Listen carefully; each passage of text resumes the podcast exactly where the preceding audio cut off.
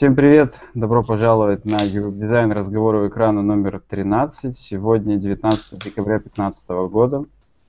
Мы, как обычно, здесь вчетвером. Может быть, будет нас пятеро. Посмотрим, как звезды лягут. А звезды ложатся, кстати.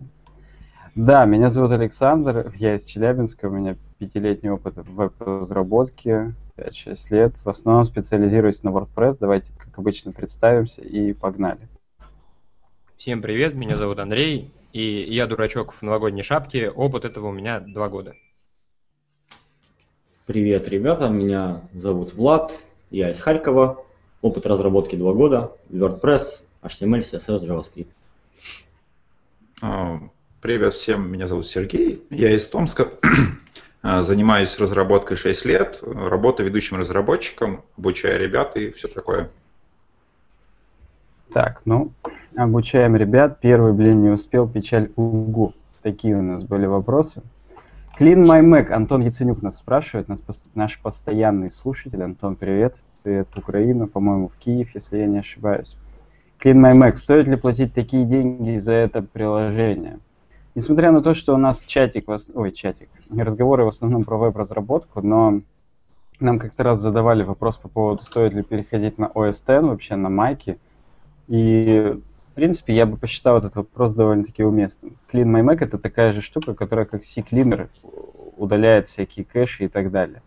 Саня Походюн в комментариях же пишет, нет и ставить нет смысла. Удалять софт лучше через App Cleaner, чистка кэша, в автоматоре можно создать сервис, бла-бла-бла, файлы искать, узнавать, сколько что сколько занимает Daisy диск. Ну вот посмотрим, чуваки, у вас есть что сказать по поводу Clean My Mac? Если я не ошибаюсь, эта программа как раз тоже украинская, то есть ее делали здесь неподалеку и, и продают ее. Я сейчас пока посмотрю, за сколько ее продают, а вы ответьте, если у кого есть что добавить. Ну, я периодически использую. Ну, меня а покупать стоит или нет? Насчет покупать, но за ту цену, с которой они предлагали, я тогда не решился. Поставил, почистил. Вообще, я как бы сторонник покупки софта, но некоторые программы, они просто не стоят того, чтобы за них платить такие деньги. Можно использовать кучу альтернатив, но они как бы получаются такие некомплексными решениями, и проще, наверное, поставить вот это сейчас пиратку, один раз почистить и удалить там на, не знаю, на полгода этого хватает с лихвой. Вообще она стоит 40 долларов, и у них есть бесплатная версия, но бесплатная версия, у нее лимит по количеству освобождаемых гигабайт. То есть он тебе, Почему странно? Ну, это очень странно. Ну, то есть, э, был бы пробный период хотя бы, да, какой-то, а когда он тебе находит 5 гигов и такой говорит, я очищу только 2, ты такой, типа, чё? Ну нет, ты такой берешь, смотришь, где он их нашел, и идешь их вручную сам очищаешь. То есть, на самом деле, есть вариант поставить вот эту пробную версию, делать скан, просто проверять, что она находит, а после этого уже удалять вручную, и все, работать будет примерно так же. Ну, давай посмотрим, Серега и Влад, можете что-нибудь сказать? Ну, я сразу пасану, потому что я сижу на винде, и мака у меня нет. Я пользуюсь секлинером. У него тоже есть пара каких-то там платных версий. Я даже никогда не знал, что делают эти платные версии, всегда бесплатно пользовался и не парился. Честно, вот я пользовался секлинером бесплатной версией, потом просто крякнул его, абсолютно то же самое, вообще ничего не поменялось. Вообще, тоже Может, там тебя хвалят при запуске, типа, спасибо, что у вас э, полный секлинер. Нет, даже не хвалили, гады. Вообще ничего. Ну, Серега, а ты? Не знаю, мне кажется, вообще все программы такого рода это маленечко пережиток, наверное, таких времен, когда у тебя постоянно все как бы много файлов лишних появлялось на компьютере, и там из формата антивирусов, всех прочих, как бы, я не вижу смысла, зачем их ставить. Ну, я пробовал, смотрел, у меня даже стоит, я все, мне лень ее удалить, и как бы совершенно бесполезная штука, как по мне лично. Да и на винде тоже вот эти все клинеры, которые там очистки, реестры и все прочие. Ну, не вижу смысла, зачем это использовать. Ну, классно, по-моему, когда у тебя много браузеров, там много историй, всяких многих, много данных, ты хочешь их разом почистить, ну, удобно. Да, обычно он около 2 гигов браузерных кэшей и историй на винде освобождает. Особенно, когда у тебя SSD на, 20, на 128 гигов, по-моему, оно стоит того. А что касается касается Mac, вот Clean My Mac у меня крякнутый стоит, извините, так получилось. Вот. Но я каждый раз сканирую, и там есть еще такая фича э, удаления файлов, которые занимают больше там сколько-то гигабайт. Короче, она показывает все большие файлы, и она тайным образом знает, какие сериалы ты не удалил, потому что там скачал и туда-сюда, у тебя там лишний сезон где-то лежит, 30 гигов занимает, и ты каждый раз сидишь и думаешь, блин, что бы удалить. Не знаю, мне очень нравится программа, я бы, честно, ее, может быть, когда-то даже и купил, но не сейчас, нет, это, это тупо. И даже если бы я ее не крякнул, я бы как раз делал тот самый скан и удалял вручную, потому что она на самом деле, что делает, она сканит папки Application Support, которые в library или в юзере находятся, и оттуда удаляет все, что, какие кэши сохранились. После того, как ты пару раз выучишь, где они находятся, ты их можешь сам чистить. То есть на Маке это довольно-таки стандартно, но тем не менее. Это такой общечеловеческий вопрос, стоит ли покупать какой-то софт на Mac за деньги, потому что почти у всего софта на Mac на самом деле довольно-таки завышенная цена. То есть, ну, это, это у них такая фишка. Поэтому, наверное, стоит, если есть деньги, если нужен такой функционал. Но функционал, он, он прозрачный. Его можно и на видосах посмотреть, и у них на сайте. А уж готов ли кто-то за это заплатить, но вот из нас четверых никто не готов.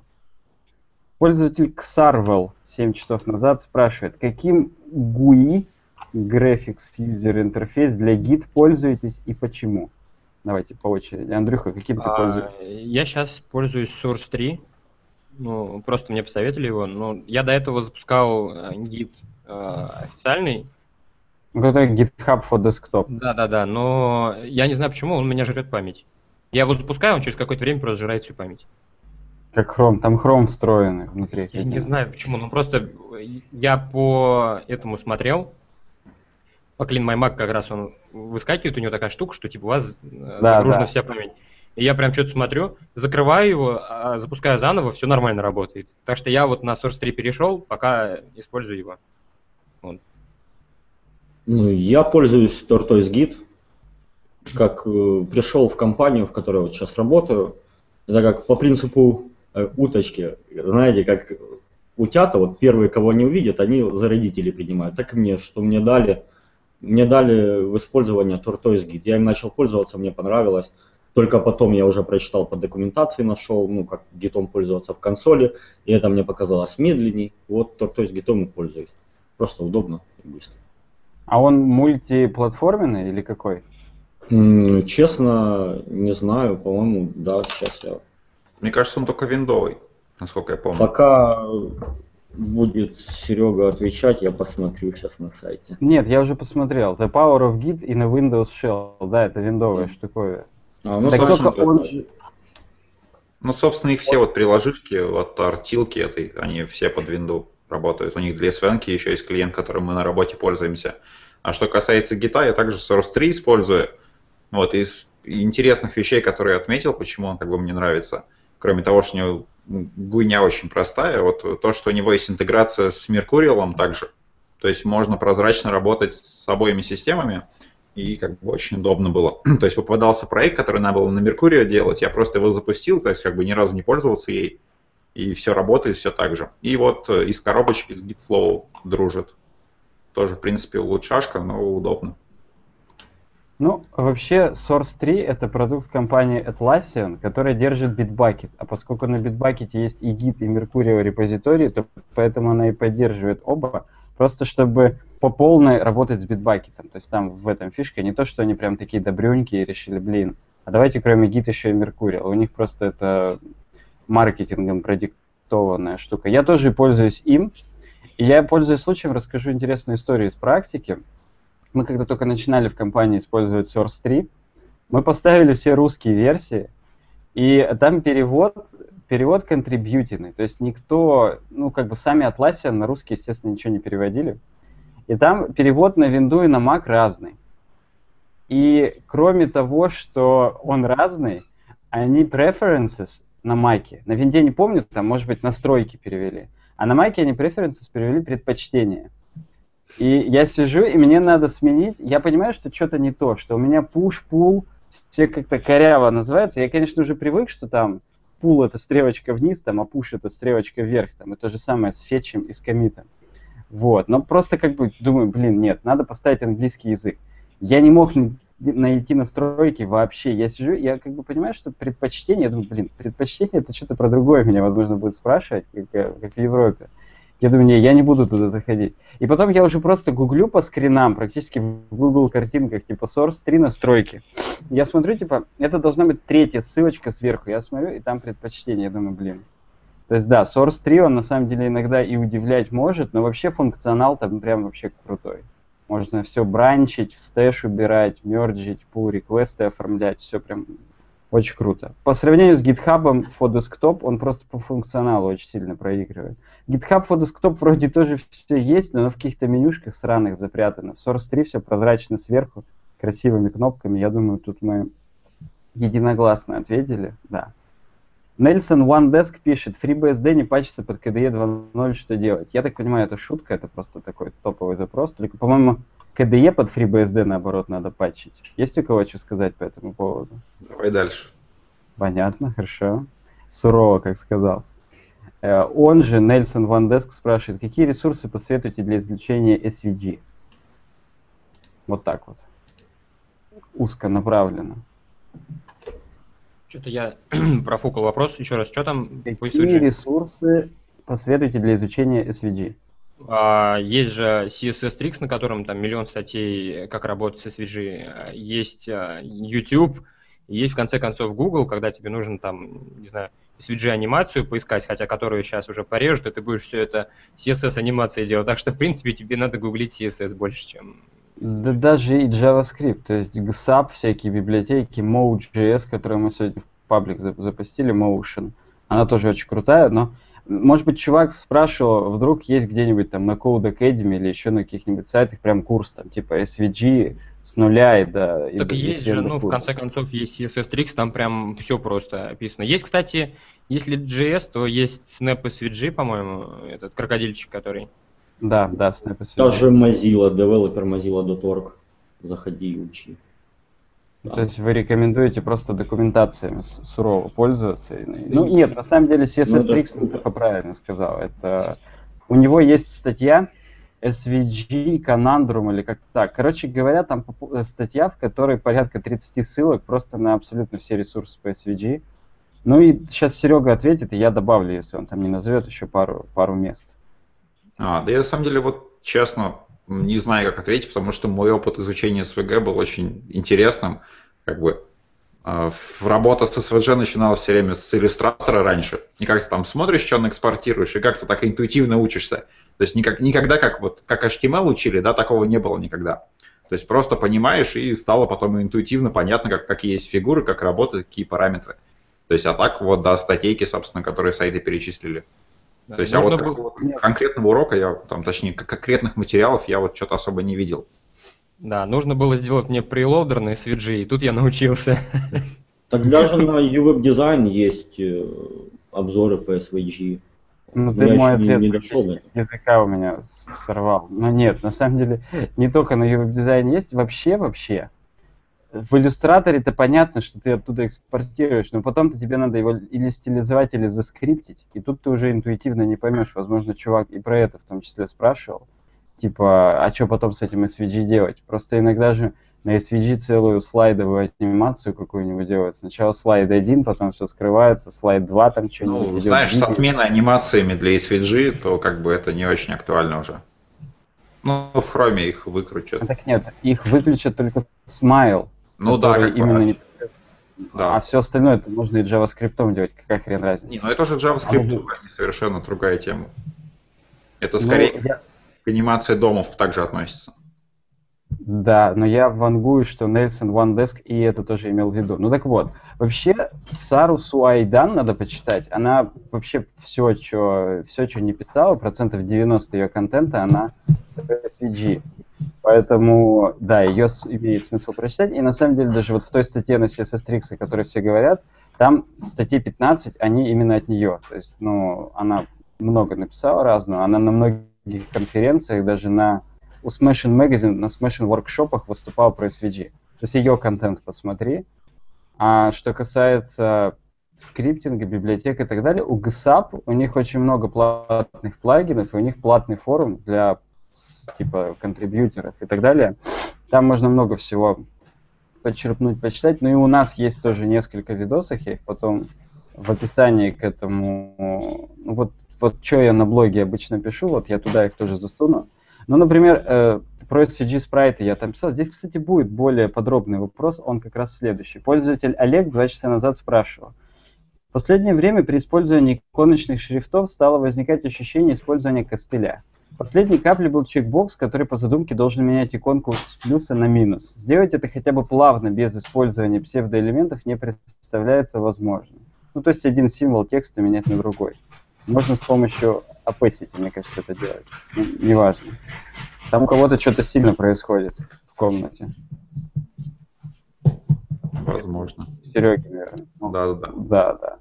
Ты можешь микрофон на это время выключать, если у тебя там соседи что-нибудь это. Ну так вот, э, в то же время используя SVG можно анимировать что угодно и как угодно, пишет Олег. Очень понравилось сделать SVG иконки с помощью Use. Многоцветные иконки оформлять что угодно, как угодно. CSS анимации без костылей. Всего один запрос в скобках SVG спрайт и так далее. Но есть одна проблема. Подключить иконку можно только в HTML. Есть ли возможность задать иконку в Use через CSS? Что-то я не понял. Ни Я CSS делал SVG бэкграунд паттерном. Ну вот да, нет, именно в use через CSS. В use через CSS, наверное, никак нельзя. Да и вообще интересные мысли по поводу SVG иконок через use. Есть ли у них будущее или стоит присмотреться к другим методам использования SVG иконок? Ну давайте по порядку. Андрюха. Ну я всегда их объектами вставлял. То есть как бы у меня никаких проблем не через было. Omni, как флеш раньше? Да, и там просто тогда ничего не коряво, все работает и в старых браузерах поддерживается более-менее. Потому что я делал как э, image, и он, ну, не, можно его прям просто вставить SVG прям в HTML, но я вставлял объектом, потому что у меня почему-то в старом э, Firefox не работала анимация SVG. Прям вот я писал HTML, о, animate, ну, через CSS animate, а, анимацию, и она в Firefox не работала. Я обставил объектом, и она заработала. Это такая интересная. А, Например, если ты вставляешь через CSS SVG как фон, то она тоже может не всегда работать анимация у нее. Так, Я- естественно, оно это так и задумано, что и через image, и через фон она не работает, она работает только когда ты либо SVG вываливаешь в HTML, либо объект, либо через embed, но это вообще супер старый вариант. Вот, я поэтому объектом сейчас вставляю. Насчет э, вопроса, как можно было бы с плюса на минус менять, ну это, по-моему, ну, просто примитивно. У тебя есть одна палочка, ты вторую сверху вставляешь просто объектом, а когда надо на минус менять, ты ее убираешь опасти. Все Нет, нормально. видишь, Он же говорит о том, если иконочные шрифты. То есть э, иконочные шрифты он с помощью CSS не анимирует просто из одного символа в другой. Ну, Без да. псевдоэлементов. С псевдоэлементами можно. И с JavaScript можно. Можно с JavaScript менять символ с одного на другой, перед этим опесити туда-сюда двигая, и все. Это тоже было Мгм. бы нормально, прикольно, но если надо с помощью CSS only, то да. Давай послушаем еще Влада с Серегой, потом я тоже скажу.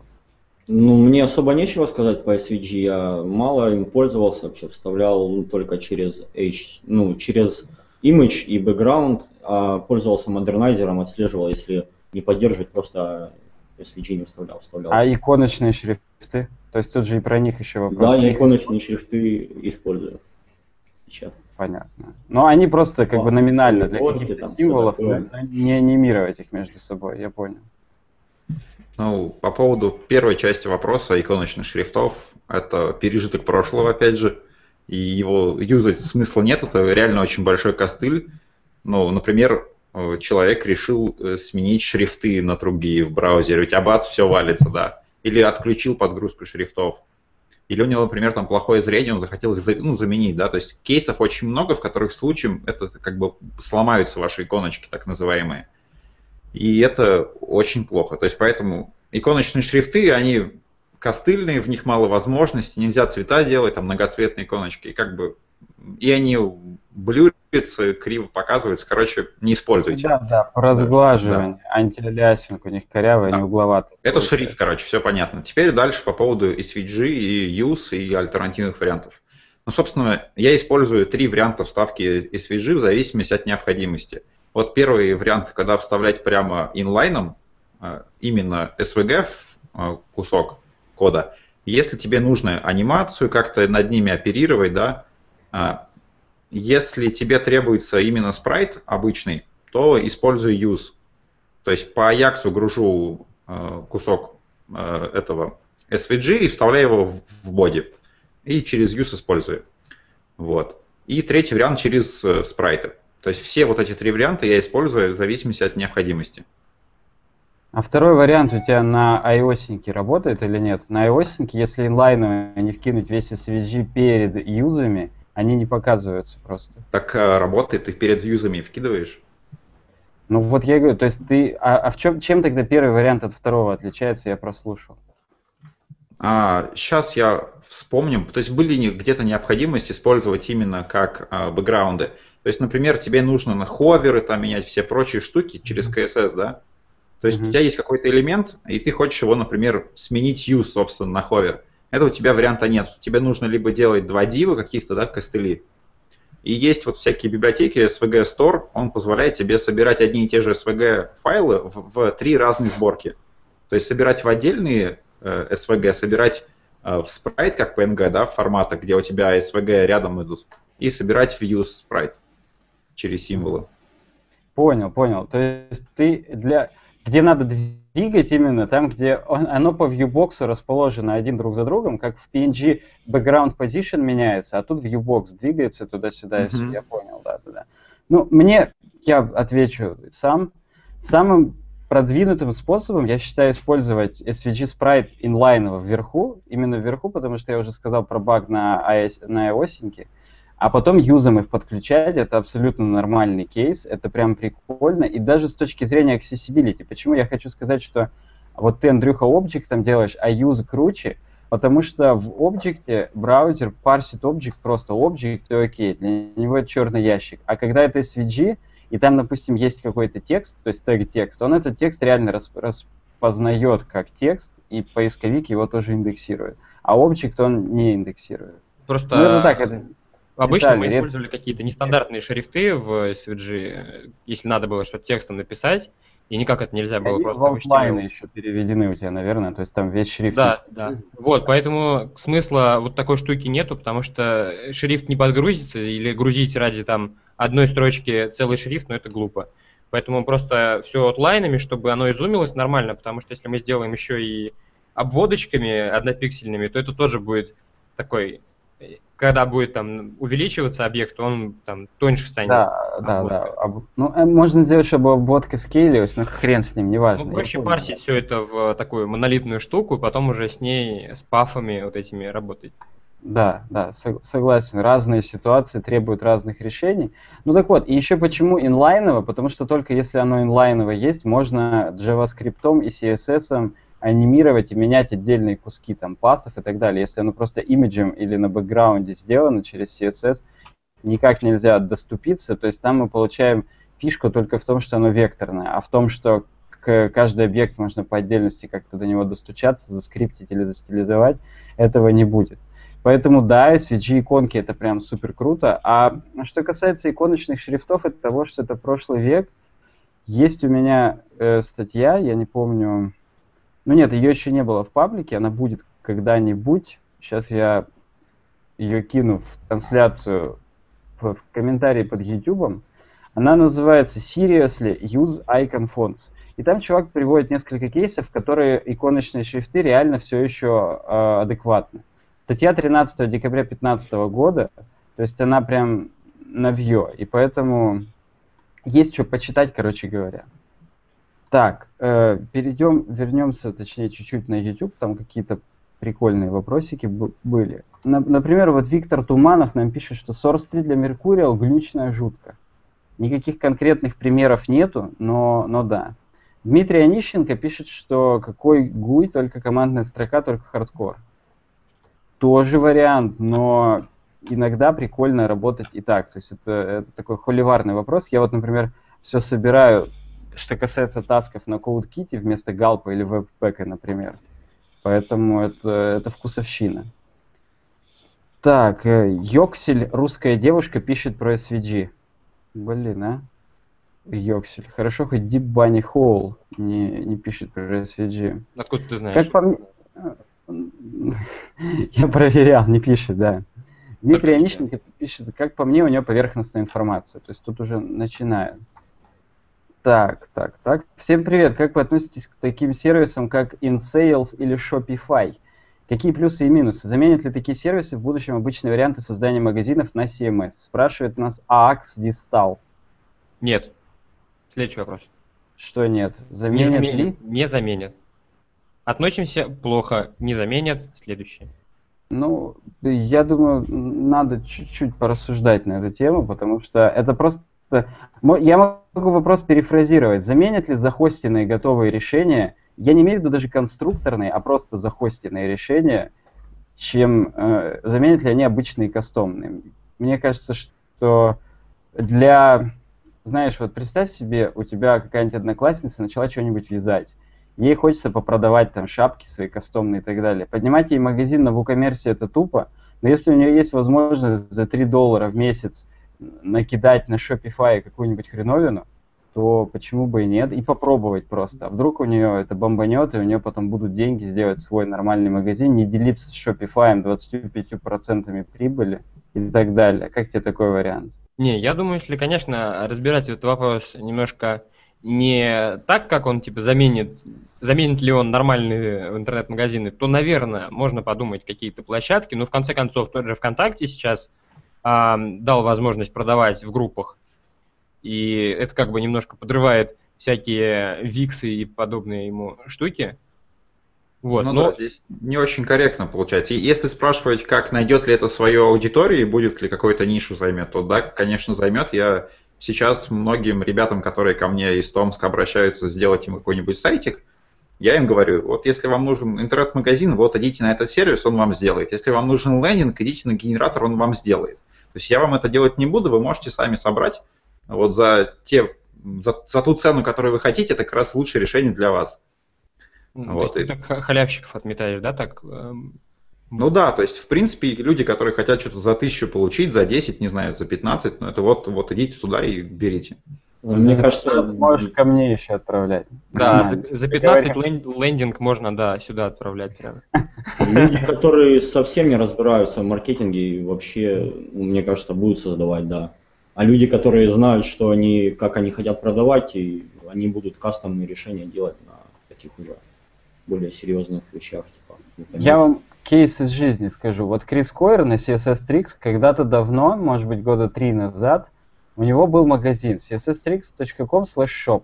Там был магазин на WooCommerce, реально. Он продавал футболки, кружки, по-моему, футболки и кружки. Ну, там, может, какие-нибудь кепки, свитшоты. Ну, короче говоря, шмот и кружки.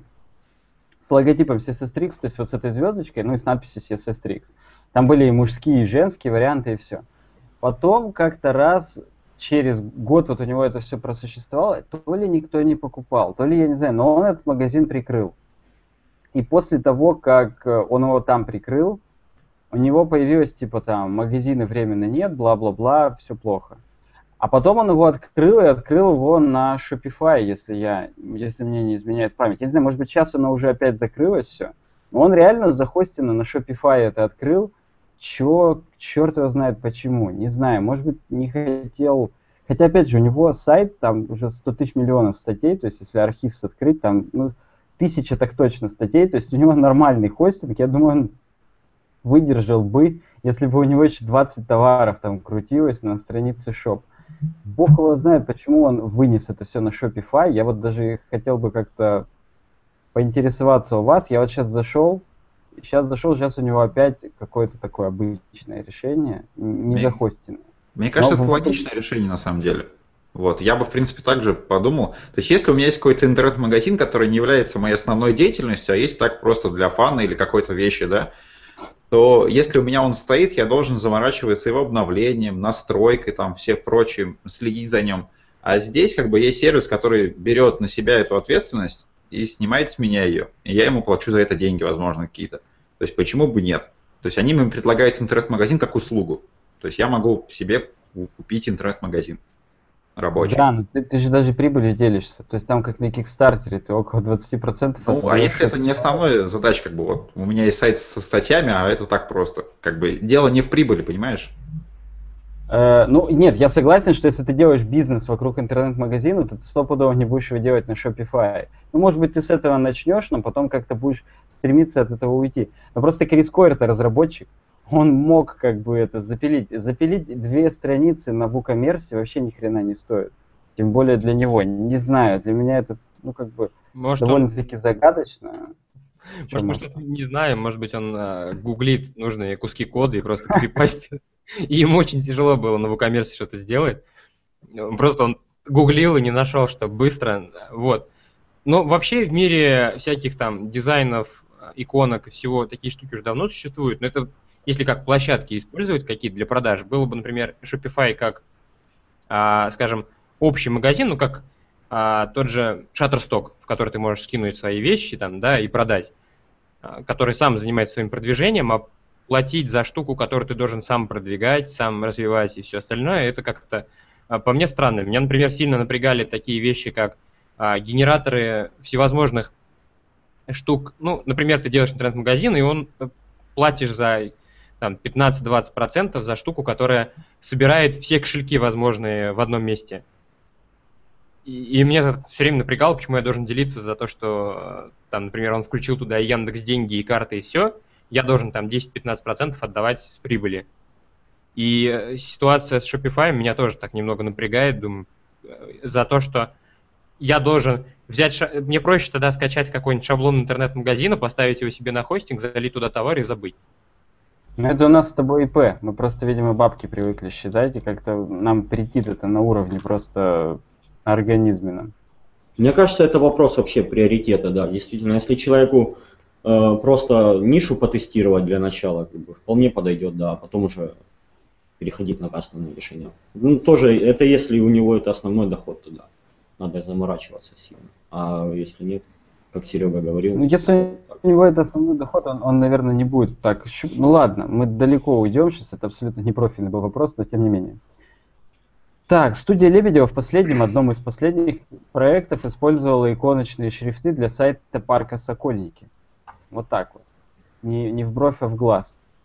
Ну, на самом деле, студия Лебедева, они знамые такие чуваки, которые много чего консервативно используют. Так, они недавно ну что? Да, они вроде никогда не были показателем индустрии вообще. То есть их почти все продукты очень технически неинтересные. А что, собственно, не мешает им зарабатывать деньги. Меня всегда, ну, да. Я всегда не понимал людей, которые стремятся к техническому интересу какому-то и так далее. По мне всегда самое главное было это сколько проект зарабатывает денег или сколько студия зарабатывает денег. И когда гнобят какие-то студии, которые на собственных CMS-ках это что-то делают, блин, ну их бизнес-модель работает, а то, что ты можешь собрать что-то на веб-паке, а они не могут, ну, блин, прикольно, только ты о них знаешь, а они тебе нет. Вот, вот и все. Я только это мог, могу сказать. Так, ладно, вернемся на сайт, а то на YouTube вопросы они не такие сформулированные, как на сайте. Дмитрий Бойко, в скобках WebD Бойко. Hello, слушай, смотрю вас уже месяц, но записи выходят не так часто, как хотелось.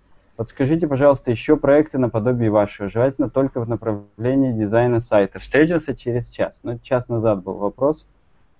Эм, как-то не очень хочется рекламой заниматься, но у нас свободное общество, поэтому кто что посчитает нужным сказать, прошу. Я тут скоро делать буду видео по дизайну сайтов как раз. Вот, так что ждите, э, наверное, проплаченные рекламы на YouTube дизайн. Да, по дизайну проб... сайтов. Там, мне кажется, вообще по любому материалу в IT-сфере это э, такие зарубежные ресурсы типа Treehouse, Code Academy, там курсы, ну, такой общий проект, ну, там именно клевые уроки. Там можно смотреть. Кстати, ну, да, тут, тут даже и не написано, что на русском. Можно еще тут плюс смотреть. Да, Но... кстати, классная тема.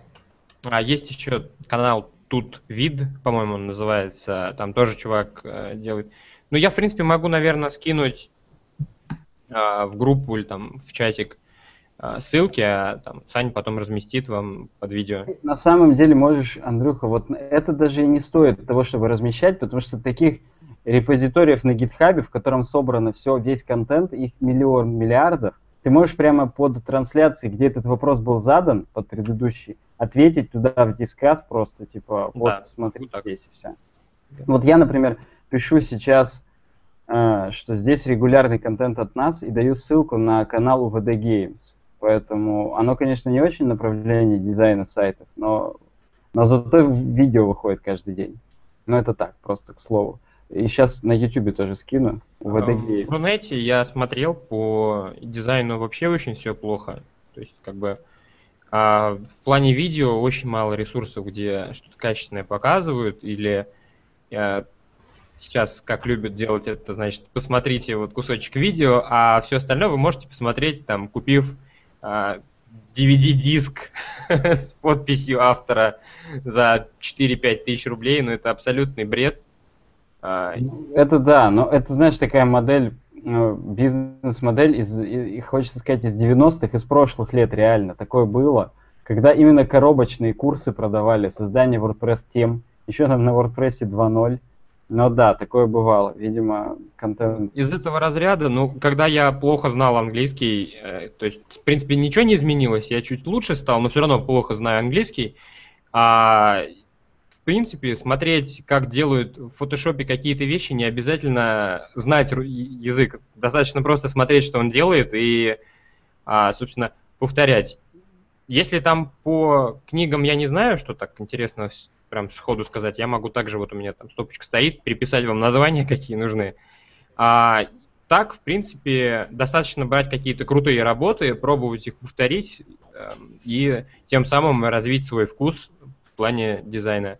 Потому что в любом случае надо сначала научиться повторять грамотно, качественно, посмотреть, какие техники люди используют, посмотреть, как они работают, задуматься над тем, почему они сделали так или нет, а, и уже потом начинать делать что-то свое, опираясь на опыт, который вы делали до этого. Ну, крутая штука, вот типа, опять повторюсь, Treehouse, там, где ты платишь, получается, за месяц, и у тебя такая мотивация, типа, успеть как можно больше выучить за этот месяц, как можно больше видосов посмотреть, попрактиковаться.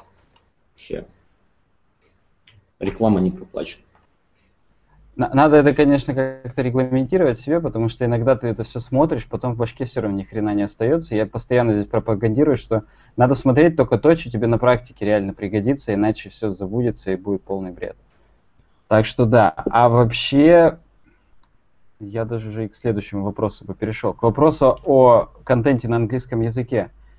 Пользователь Эндрю пишет про... Он нас спрашивал в прошлый раз, каким переводчиком пользуетесь. И мы тогда ответили, что Google переводчиком. Он пишет, спасибо за предыдущий ответ. Да, я имел в виду переводчики для перевода и изучения иностранных слов. Ну, Google, наверное. Чё бы Для изучения иностранных слов я могу сказать только одно. Нужно не переводчик искать, а нужно брать толковый словарь и смотреть смысл слова, а не перевод его. Ну, это уже более сильное колдунство. Это когда ты хотя бы сможешь в толковом словаре понять описание этого слова. А если ты в толковом словаре еще каждое слово должен смотреть, то, наверное, оно, да. Но вообще, да, развитием лучше, конечно, оксфордский толковый словарь, а лучше какой-нибудь американский, британский, английский отвратителен. Поэтому пр- просто смотреть, что означает это слово на их языке, так оно лучше как понимается. Так вот, он сейчас спрашивает еще раз. Можете ли вы что-то посоветовать для изучения английского языка именно для чтения книг и документации? По скрипту, извините за мой русский язык. То есть какой язык он вообще у него родной, вообще не ясно. Но может быть украинский. Андрюха, как- можешь ли ты что-то посоветовать для изучения английского языка для книг и документации? Для книг кроме и толкового ну, словаря. Потому что там- в книгах и документации будут сленг использовать, которого нет в толковых словарях. так его и на русском также используют. Ну, э, слова JavaScript, PHP и все остальное, они же не переводятся. И а, такие слова, как объект и все остальное есть везде в других местах. Поэтому надо подтянуть сначала основной английский, а все остальное уже по, по смыслу, наверное, поймешь. Ну, да, ладно. Я считаю, что надо в первую очередь это только словарь, словарь, словарь и читать, ну то, что не знаешь, переводить, и у тебя все больше получается. Ты будешь читать и читать на английском, и ты будешь ловить контекст. Э, Чем больше слов ты будешь узнавать, ты будешь больше ловить контекст, тебе меньше переводить. Да- да- Даже если одно-два слова не знаешь, все равно весь смысл словишь, и все отлично. То есть, и чем больше практики, ну, тут тоже ключевой момент, это только практика решает. Я сколько не занимался, там правила, правила учишь, они там без практики забываются. Больше читай, больше тебе просто в память э, уложится, получается, э, констру, как конструируется предложение, там, ну и ты будешь уже очень быстро это все ловить. Я предлагаю в, в этом выпуске последний раз ответить на вопрос про английский язык, потому что они часто да. мелькают, и мы уже каждый раз мусолим примерно одно и то же. Серега, скажи последний раз что-нибудь про английский и пойдем дальше. Ну, я в течение года пользовался Lingua сервисом для изучения. Это еще в универе было.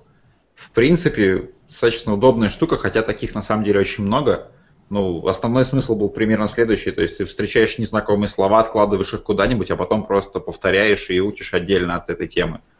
То есть, когда ты читаешь статью какую-нибудь или что-то, ты тут же читаешь перевод и идешь дальше.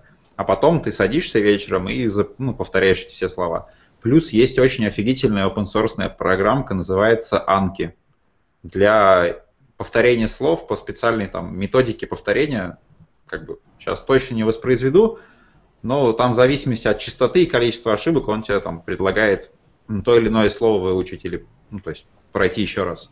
Удобная штука.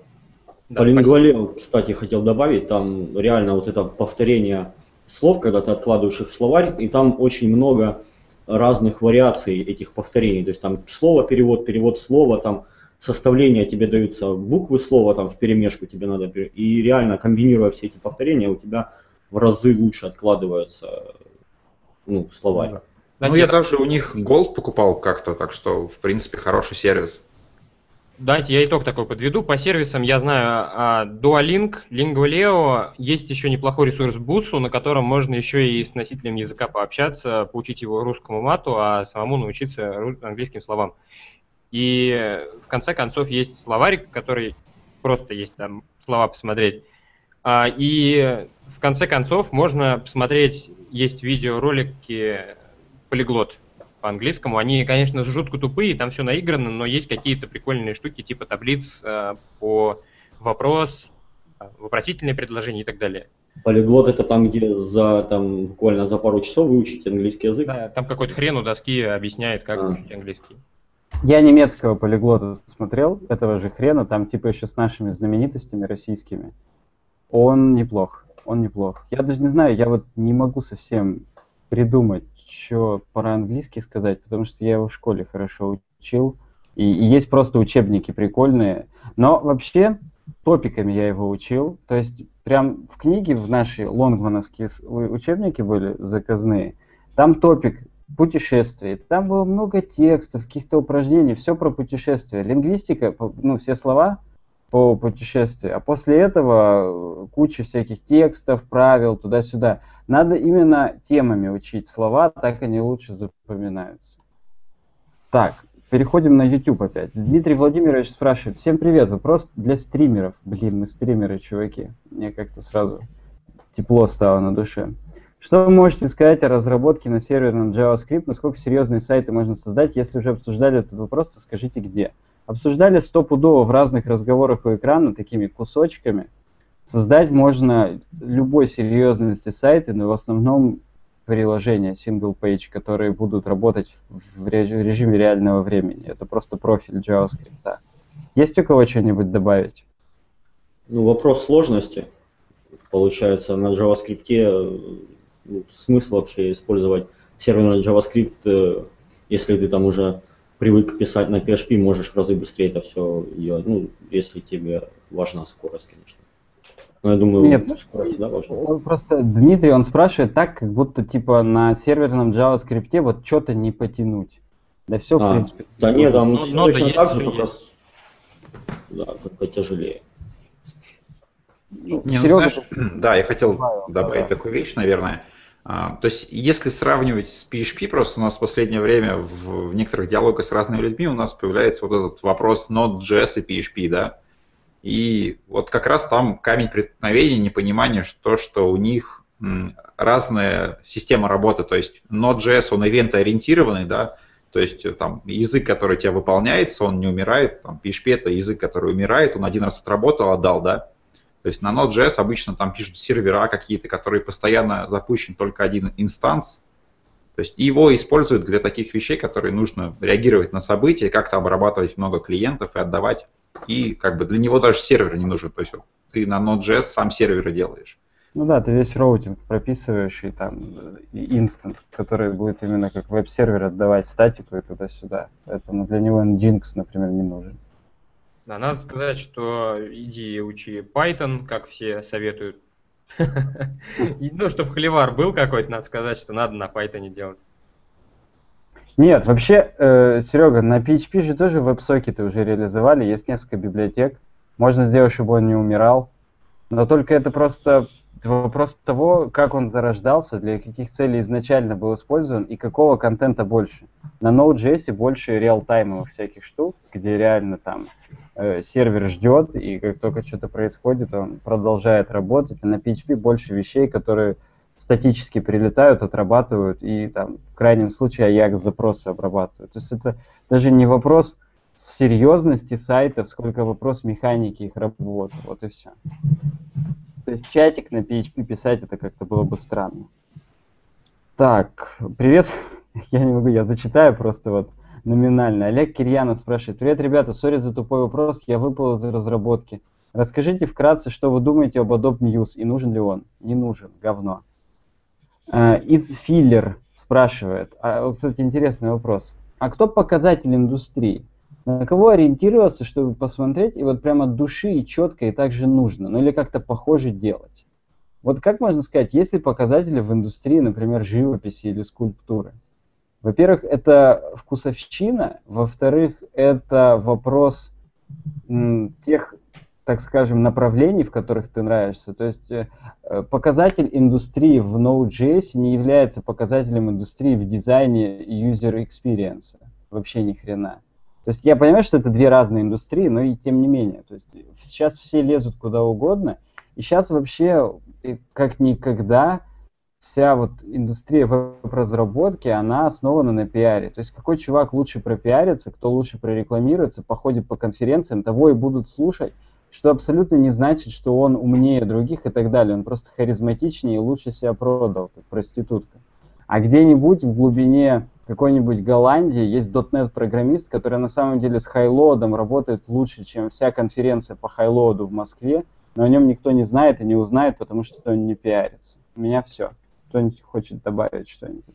Ну, я могу сказать, что за там, индустрией следить, ну, как бы надо, но бежать за всякими нововведениями, я думаю, нет смысла никакого. Просто настолько... Нет, про конкретных людей говорит. Вот есть ли люди, которых вот надо слушать, делать как он и быть в топе прям стопудово? Ну, я не могу так сказать. Ну, потому что есть столько направлений, в которых можно развиваться, и там те же там Angular, Ember и так далее, и у каждого есть свои там представители, которые делают что-то как-то хорошо, Ев... но что... Евангелисты, евангелисты, я да, настаиваю. И, и как бы из того, что настолько много ветвей скажем так, власти нельзя выбрать какую-то там одну одно направление.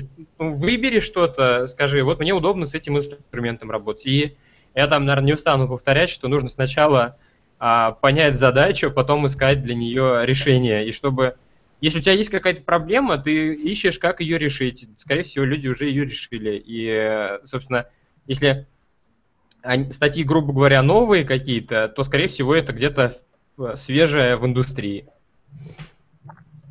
Вот ну, я по поводу этого могу сказать, что если человек варится ну, вот, в своей сфере, он ну, поучи, попробуя одно, второе, третье, четвертое, он уже сам сможет рационально э, выбрать себе направление, он будет разбираться, за, ну, кого стоит там смотреть, за кем стоит идти, за кем не стоит, за какой технологией стоит идти, за какой не стоит. Блин, если чувак варится в этой теме, он по-любому будет понимать со временем. Просто пробуй, и все. Серега, ну, на кого ты ориентируешься из индустрии? Да, давай, я скажу. Я вот недавно, за последние полгода, отметил двух людей, на которых я вот, ну, за которыми интересно наблюдать, и они там интересный материал для меня делают. Вот, это Андрей Листочкин, он евангелист э, по Эмберу, то есть он его продвигает, э, на всех конференциях выступает. И вот если за ним следить, я точно знаю, что я узнаю все самое новое про Эмбер на русском языке. Вот, это очень удобно, то есть можно не париться, просто посмотреть, что он пишет. Круто. И есть второй парнишка, он выкладывает скринкасты по веб-паку и по Node.js на javascript.ru, который Learn новой версия. И я просто посмотрел, он очень круто делает контент. И вот как минимум из-за этого начал смотреть, что он выкладывает вообще. То есть у него очень высокий уровень качества контента, всяких уроков и прочего.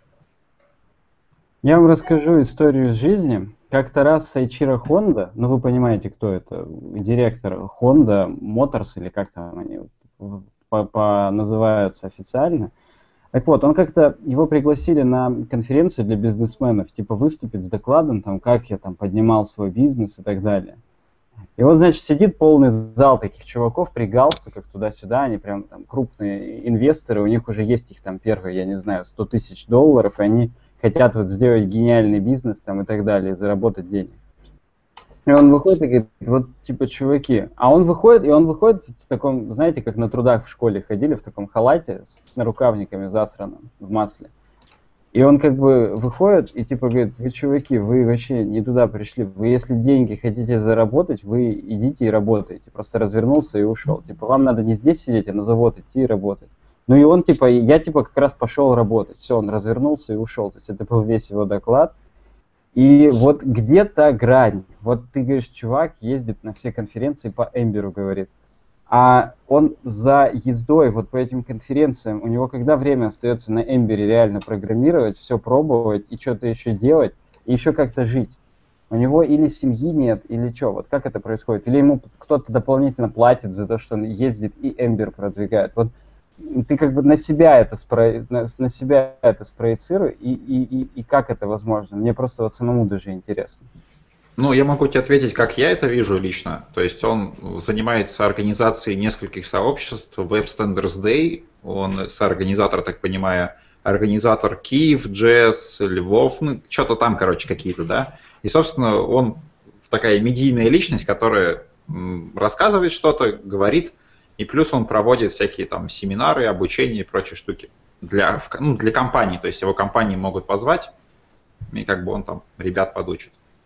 Вот, а я ему лично с ним общался, он вполне себе интересный человек, и реально он отвечает на вопросы и как бы дает информацию полезную. Ну, тогда тут заключается вопрос в том, что, скорее всего, он зарабатывает деньги на том, что он э, в компаниях обучает э, Эмберу и подобным штукам, и всякие конференции это просто место, где можно себя грамотно продать как специалиста и показать, что вот я знаю про Эмбер, вот если хотите дальше знать, то вот идите ко мне, я вам за денежку все покажу.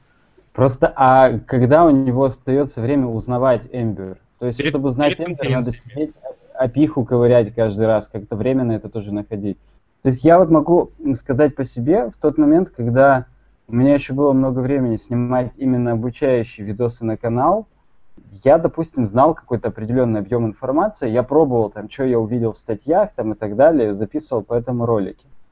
Потом я устроился на нормальную такую большую работу, где постоянно есть какие-то проекты, посто постоянно есть абсолютно нетривиальные задачи. Я узнал в миллиард раз больше этого, но я, у меня совсем нет времени никуда теперь не ездить, не записывать, не писать ничего. Но, но фактически на, на практике я намного больше как бы мог бы сделать, но просто нет времени как-то об этом даже рассказать, что-то это, потому что это надо или воссоздавать конкретные практические моменты, или что-то еще. То есть а если у него работой уже стала медийность и то, что он себя продает, он, может быть, даже не сам учит, а у него компания занимается обучением, и там уже как-то люди это, а он уже организатор. Просто я занимался организацией разных вещей, это отнимает, по-моему, вообще все время свободное. Особенно если ты не хочешь сильно деньгами ни с кем делиться, а хочешь реально как-то на этом заработать, то ты будешь пропадать с головой в этих организациях, и когда при этом успевать ковырять Эмбер, я не знаю. Просто так он я... создает конференцию как раз под себя, там сел сзади, а, посидел. Ребят, посмотрел. давайте, наверное, не будем по этому поводу демагогии все-таки. Можно а, на самом деле у него спросить, он реальный человек. Да, давайте, знаете, как я, я скажу, наверное, на примере вот Сереги, который с нами сидит, что человек, который А готовился к конференции, я думаю, неплохо разобрался, например, в БЭМе перед тем, как готовился к своему докладу, чтобы не облажаться. Вот. Так он и учит Эмбер. Я ну, думаю, примерно. Тоже вариант. Просто, например, не будем уходить в демагогию, идем в другой пример из Америки. Там есть SAS-Conf, конференция по SAS, которая проходит, то ли она каждый раз в разном городе проходит, ну неважно. Короче говоря, там есть такой дефолтный набор спикеров, которые просто варятся в SAS комьюнити. То есть есть э, Nex, который самим Sass занимается, Крис Эппстайн, который вместе с ним этим занимается, Хэмптон Кэтлин. Они все втроем непосредственно сам Sass разрабатывали. Есть несколько комьюнити чуваков, типа там Юны, Джины Болтон и так далее. То есть спикеры, они каждый год выступают, и они каждый год примерно с одной и той же темой выступают. То есть вот Джина Болтон, она работала в Salesforce, это такая крупная компания в Америке, и она все время рассказывала про style guide ы. И вот она один год рассказывает, как делать style guide. На следующий год она рассказывает, как использовать Gulp Sass, чтобы делать style guide. По сути, примерно одно и то же дерьмо рассказывает, просто и все. То есть по факту они как бы ездят, пиарятся, но рассказывают один и тот же материал чуть-чуть с другой стороны, не дают никаких практических примеров, они просто расскажут, что вот это вот прикольно, все, вот это прикольно, мы вышли, мы засветились, и потом нет-нет, смотришь, уже на Smashing workshop ах тоже ездят, ходят, зарабатывают, но по факту рассказывают примерно одно и то же ну, каждый раз. Далеко ходить не надо, банальный пример с PostCSS и его автором Ситниковым. Собственно, все то же самое. Но а, просто а он технологии продвигает. Не, ну мне, например, нравятся такие конференции, где, например, э, разработчики Альфа-банка выходят и говорят, «А вот так вот мы использовали BEM вот в нашем банке, там, когда есть реальный кейс, ребята из какой-то компании, в которой постоянно работают с какими-то технологиями, они выходят и рассказывают, э, как они используют данную технологию в рамках своей компании, как они ее применили, локализовали и все остальное. Ну вот да, я на нескольких конференциях был, и таких докладов, к сожалению, меньшинство. В основном все доклады обзорные, беспонтовые, непонятно как бы вообще зачем они сделаны. Это мне напоминает какой-то просто в тусовке надо засветиться, надо, чтобы тебя знали, а потом дальше уже ты как бы... Ну, а кстати, ладно, раз уж далеко ушли от окончательного вопроса, точнее начального, по поводу зачем конференции, они нужны не за тем, чтобы узнать новые знания из докладов, это вообще невозможно, по факту там процентов 20 информации новой есть, все остальное это просто человек почитал и рассказал, ты сам это можешь сделать. Это конференции нужны за тем, чтобы прийти и пообщаться, найти новых знакомых, контакты, обсудить какую-то личную вещь со спикером, который тебя интересует. Вот за этим как бы конференции нужны. Да, я думаю, для этого курилка есть, но нет.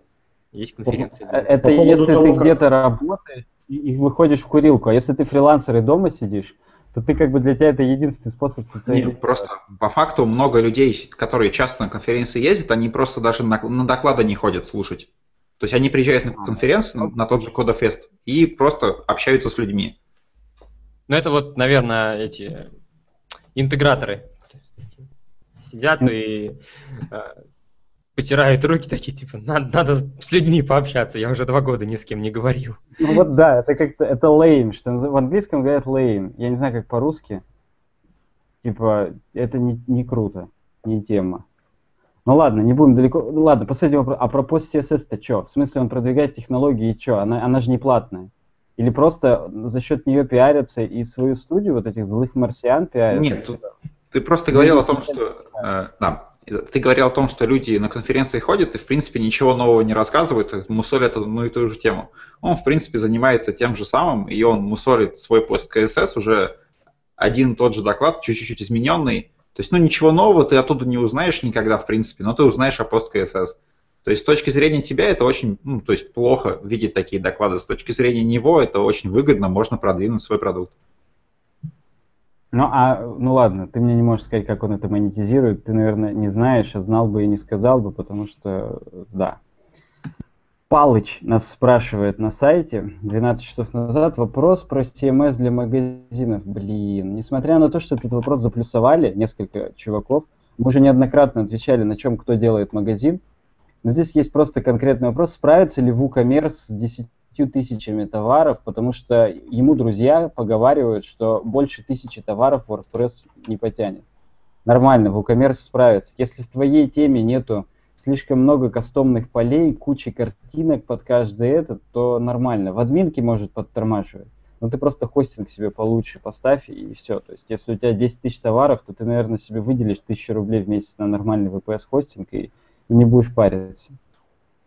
Э, так. Я специально покопался и нашел сайт, там 40 тысяч товаров, CD, винилки продают, и отлично все грузится, и поиск. На Букамерсе имеешь в виду? Да, на Букамерсе. 40, 40 тысяч товаров. Нормально так. Я лично делал 25 тысяч товаров на WooCommerce, работает. Но когда я использовал это на самом дешевом VPS, от SmartTape за 300 рублей в админке падал сайт. Но только в админке. На фронтенде ничего не падало, там все закэшировано было, но в админке как бы закэшировать не удавалось. Поэтому, это ре- реально от хостинга больше, наверное, зависит. Ну, там еще зависит от того, оптимизирована ли база данных. То есть, раз уж мы об этом говорим, в MariaDB или то есть в MySQL можно query cache включить, поднастроить его получше. То есть там тоже можно сделать свои вещи, но для этого надо жесткий диск быстрый, ну или там в данном случае SSD. Короче, да, зависит от хостинга и от настроек сервера, а не от того, что WooCommerce или WordPress. Хотя, если, повторюсь, хранится очень много кастомных полей в товарах, то будет немного затупо из-за того, что в WordPress архитектура базы данных фиксирована, там две таблицы WP-пост, WP-пост мета, и да, товары это те же посты, там оно все хранится в этих двух таблицах, и вот кросс-запросы из таблицы в таблицу могут быть долгие, если ну, большая выборка по товарам, но, блин, лес рубят, щепки летят. Да, я думаю, на дорогом варианте TimeWeb с SSD и там со всем, чем можно. Не можно... надо. Не, на TimeWeb не сработает. Там вообще, там даже тысячу товаров не потянет. Только на SmartTape. Там вообще прекрасно будет. Да, или на DigitalOcean можно еще шарахнуть все это. Ну, DigitalOcean, если ты богатенький, Буратинка, и можешь в долларах сейчас хостинг себе оплачивать, который будет находиться еще и не в России. Я не знаю, у DigitalOcean есть дата-центры в России или нет? Я скажу нет, так. Против. Я сегодня ходил выбирать елку, и мне сказали, елки такие дорогие, потому что курс доллара такой. Вот. Причем я уточнил, откуда елки, мне сказали, что они из Перми. Видимо, у нас теперь из Перми в долларах все покупают. Так что курс очень сильно влияет на все. Стой, сколько у вас пихты стоят? А я выбирал ель. Ель стоит 800 рублей. Ну и у нас также. А что, она и год назад стоила 800? Да я в прошлом году за 550 взял.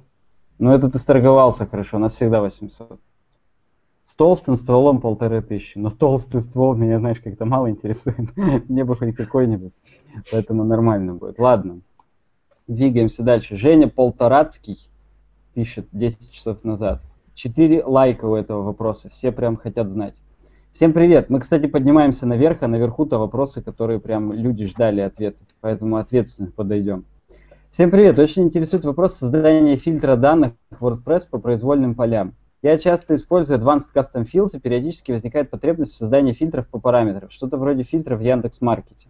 Есть какие-то готовые решения, или это нужно писать вручную? Если только вручную, то, возможно, у вас есть какие-то примеры реализации подобных фильтров, которые можно посмотреть на GitHub. Большое спасибо за ответ. Чуваки, есть у вас готовые фильтры на WordPress на GitHub? Фильтры по чему? По параметрам. По вот каким? параметры. Ну, по кастомным фильтрам. Если у тебя у у, там, у элементов портфолио есть custom field, там какой-нибудь не автор, а там, я не знаю, клиент. И у тебя есть несколько про, про проектов для одного клиента. Можно вот тебя, по тегам. Ну, теги это костыльно. Если ты хочешь, ну, согласен, можно и по тегам, но нормальной фильтрации по тегам есть плагины или нет? Ты же вот недавно... Я делал, да я стандартным взял Cloud, вот этот вот тег Cloud, э, и стилизовал его под обычную вот линию, uh-huh. строчку все сделал, и чтобы он у small был шрифт такой же, как у вот, больших, uh-huh.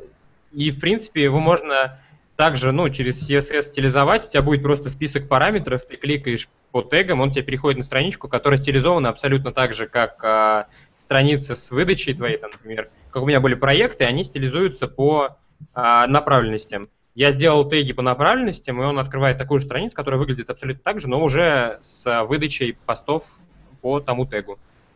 Вот. Ну, по -по понятно. Но он хочет как на Яндекс Маркете, значит, хочет Аяксом. У тебя не очень Аяксом, поэтому можешь ему на GitHub не заливать.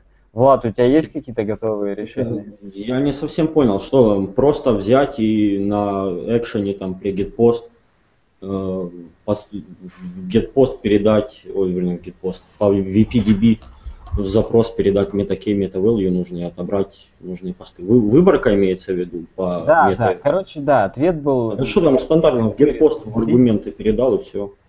Да, VP query это называется. В объект VP query нужно передать meta key, meta value, причем начиная с WordPress, кажется, 4.1 или 4.2 можно передавать массив, несколько meta key, ме- д- два ключа, в нужном порядке их расположить, и можно даже order by массив передать, по каким из них э, отсортировать и так далее. А Если меня- совсем извращенец, можно VPDB, get results и там ну, это, это писать говно. запрос. не- не- да, оно совсем не очень производительно, оно медленнее будет, че- чем VP Query а, выполняться, потому что если использовать VP Query, будет объектное кэширование WordPress. Но да, можно и через VPDB, это согласен. Есть такой вариант. Писать вручную. Я не видел нормальных готовых решений по этим делам. То есть оно все какое-то или корявое, или что. У меня есть пример реализации, но у нас это закрытый проект в компании, я не могу его выложить. Я хотел узнать, а вот по поводу VP Query, он разве реал-тайм будет обновлять страницу и никуда не переходить по ссылкам? Если ты Ajax напишешь, если Нет, ты сделаешь Ajax запрос, запрос на админ Ajax PHP WordPress, то будет. Но это, Серега правильно говорит, это не связано. Он здесь не Ага. спрашивал, как реализовать именно на Ajax. Вообще Ну, нет, там- Query будет перезагружать страницу, если ты статически это делаешь. Если ты будешь call отправлять через jQuery или просто JavaScript на сервер, там на сервере у тебя будет обработчик, который тебе будет посылать новые данные, то можно это сделать Так, и в реал Нет, тогда зачем, какая разница фильтрации по тегам? Да никакой. Просто А. если у тебя уже, допустим, есть в контенте, вот рассказываю, как у нас было. У нас есть счетчик лайков. Счетчик лайков, он, его нельзя в теге записать, он отдельным полем у каждого поста есть. И ты хочешь отфильтровать посты с лайком больше там пяти. Посты больше пяти лайков. Ты на этот э, бабл жмешь, отправляется мета, мета-значение через VP Query. И там можно смотреть, по, можно просто отсортировать по возрастанию, по убыванию лайков при нажатии на эту кнопку. А можно нажать на эту кнопку, типа добавить кнопку там больше пяти лайков, вывести только те, где больше пяти лайков. В MetaQuery, в VP Query можно добавить именно, что если значение больше, чем 5, то он будет запрашивать из базы данных только те, где больше, чем 5. С тегами ты это не сделаешь. То есть в тегах есть просто принадлежит этому тегу или не принадлежит. Но фактически сравнивать этот тег там больше, меньше равно ты не можешь. А с метаполями можно и это делать в том числе. Ну, тогда да. Ну, я просто так сильно не заморачивался еще. Возможно, придется еще когда-нибудь. Но если тебе придется, как на Яндекс.Маркете где-то делать, как Жене Полторацкому, Да, за тысячу рублей мы Яндекс Маркет Да. делать. Знаешь, что еще добавлю по поводу примеров или чего? На самом деле я с этим где-то год назад или полтора работал, и это гуглится буквально в течение пяти секунд, и это есть в официальной документации Advanced Advanced Castlefield, и это есть в официальной документации самого WordPress. И реально там, там примеры куски кода готового есть со всеми вариантами, со всеми логическими операциями. То есть и там смотри, и как бы вот, скопипастишь и будешь использовать. Ну, год назад MetaKey, MetaValue еще не было в том варианте, в котором они есть сейчас. Но да, фактически, конечно, ответ на любой вопрос из наших этих комментариев гуглится. О, ужас. Мы на самом деле, прежде чем отвечать, мы просто гуглим, так же, как Андрей говорит, подготовишься один день, и, и все, и потом отвечаем. Сергей Тилион спрашивает. В связи с кризисом все острее встает вопрос выхода на заморский рынок фриланса. У вас есть опыт в этом? Поделитесь, пожалуйста. 4 апвоута. Прям люди хотели услышать ответ на этот вопрос. Несмотря на то, что мы это обсуждали неоднократно в разговорах у экрана, опыт есть, выходить надо. Выходите на Upwork, там можно. Но Андрюха, у него появился опыт. То есть в прошлые разы мы обсуждали, собственно, мы с другими людьми обсуждали, поэтому давайте послушаем мнение наших нынешних спикеров. А я пока почитаю, что на YouTube спрашивают. Ну, да, у меня есть опыт работы с опорком. Ну, правда, скажем так, не, не совсем большой. У меня там э, пара э, разговоров по скайпу, и пока там всего первый проект я сделал один. А, другим пока молчат. Ну, в принципе, как площадка весьма хорошая. Мне просто нравится то, что в Upwork можно а, как бы посмотреть, что оплата 100% пройдет, и есть какая-то более-менее гарантия, что тебе там за твой проект заплатят, и цены там весьма приемлемые, то есть люди, которые туда идут, они адекватные. А, конечно, есть там какие-то 100-баксовые проекты, которые там прям совсем серьезные, но их значительно меньше. Много индусов там, а, индусы э, как бы везде есть, но в плане того, что а, ну, сколько я не смотрел, все говорят, что русские разработчики так хороший слух имеют, ну, хорошие слухи про них ходят, хорошее имя имеют за границей, что типа, хоро... ну, разработчики из России, прям такие из, из СНГ, серьезные. Им больше доверяют, чем индусам или еще кому-нибудь. Да, я посану вопрос, потому что сам э, буквально вот всегда работал в офисе и буквально только на днях сам начал интересоваться, только в, в, в ворке только зарегался и увидел индусов. Да, давай тоже дальше. Я как бы не фрилансер совсем, так что а почему не фрилансеров? В том смысле, что сейчас же я просто первую строчку зачитаю. В связи с кризисом все острее встает вопрос. У тебя острее не встает вопрос? Ну, у нас американские заказчики есть, как бы без разницы. Понятно. Платят в долларах, норм. Понял, понял. То есть мимо вас кризис проходит. Так, ну тут какой-то комичный вопрос. Фронтенд или бэкенд, Angular 2 или Rails? Пропускаем этот вопрос, потому что им, Вася Потеряйко, в принципе, уже ему ответил. Twitter Bootstrap, конечно, какой же еще? Поэтому я считаю, лучше уже ответить нельзя. Дмитрий Владимирович спрашивает. Всем привет, вопрос для стрим... Ага, это мы уже, он с YouTube сюда продублировал, хитрый. Виталий Гульден спрашивает, какой фришный удобный словарь под Mac посоветуете? Да никакой. Дефолтный словарь использую. Я, правда, его ни разу не использовал, поэтому не знаю. Кампус Бой 21 минуту назад спрашивает, используете ли вы сервис Google Тренды для выбора новой поднимающейся по популярности ниши? Охренеть, крутой вопрос. Использует кто-нибудь? Нет. Серега, ты тоже не используешь? Он даже микрофон не включил. Микрофон, Серега. Да, да, да, все, извиняюсь. А, я его иногда использовал для анализа, посмотреть, какая технология по сравнению с какой, какие были пиковые даты там в популярности развития. То есть можно сравнить так какой-нибудь тембер, тот же самый с ангуляром, какие были вехи. Ну, а вот как бы практической ценности от этого у меня лично никогда не было. То есть поиграться, да, прикольно. А вот зачем-то реально необходимым ну, не было опыта. Я его использовал тупо поржать, посмотреть какие-нибудь смешные запросы. А, чтобы практически использовать. Ну, кстати, у меня даже идеи не было, чтобы смотреть какие-то тренды развивающихся ниш. Возможно, для тех, кто любит торговать всякой ерундой, ну, такие купи-продай бизнесмены, возможно, им это будет так удобно и интересно. Ну, вообще, я использую Google Тренды для подбора тегов к видосам для YouTube дизайна.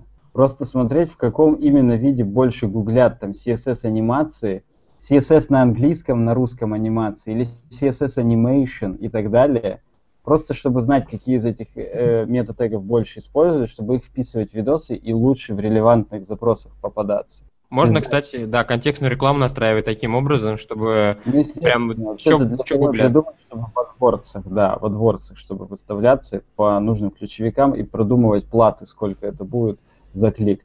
Но да, Серега прав, там на пиковых значениях есть еще типа даже такие текстовые обозначения, типа, а вот тут вот, ну когда вот я смотрел там Apple, там iPhone, и там есть как iPhone гуглили туда-сюда, и там написано прям, а вот тут гуглили после того, как вышел iPhone 3G, а вот так гуглили после того, как Стив Джобс умер, а это Царство Небесное, а, ну и так далее. То есть там есть несколько пунктов, причем есть даже Google тренды для видео отдельно. То есть э, прям вот, что касается моих тегов на YouTube, я именно Google трендами для видео пользуюсь. Да, хорошая штука. Ну, то есть тебе надо Но... сначала проскролить две страницы порно различных видов, как гуглят, а потом уже найти нормальные тренды, да? Нет, я там в Google тренды ты забиваешь сам запрос, и тебе по этому запросу, там есть поисковая строка, и тебе прям по этому запросу выдают там пиковые значения и так далее. И там можно сравнивать несколько запросов, до пяти. И поэтому я сначала пишу CSS анимации, CSS animation, CSS по-русски, анимации по-английски, потом наоборот. И смотрю, у каких больше, и выбираю там два самых топовых по запросам, и их в себе вписываю в метатеги просто. Небось не писал теги как CSS по-русски.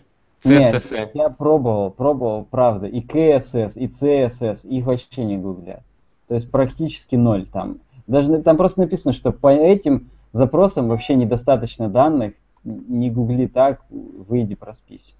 Ну, то есть л- люди говорить могут, но пишут хотя бы по-человечески. Да, либо Google своими алгоритмами предлагает им сразу, а возможно вы имели в виду вот все-таки вот то-то, и все, даже они не пишут, что возможно вы имели в виду, а Google же сейчас как делает? Он пишет, показана выдача по, все пишут там CSS анимации, и там будет написано в Гугле, показана выда- выдача по CSS animation, прям по-английски. Типа, а если вы хотите именно CSS анимацию, нажмите на микроскопическую ссылочку здесь. И только когда ты на нее нажмешь, фактически Google засчитает это как запрос CSS анимации. Я думаю, что надо начать гуглить CSS Animation русскими буквами все. Аниме, Animation даже еще Да, может быть. да. Тогда ну, самое релевантное. Ну вот да.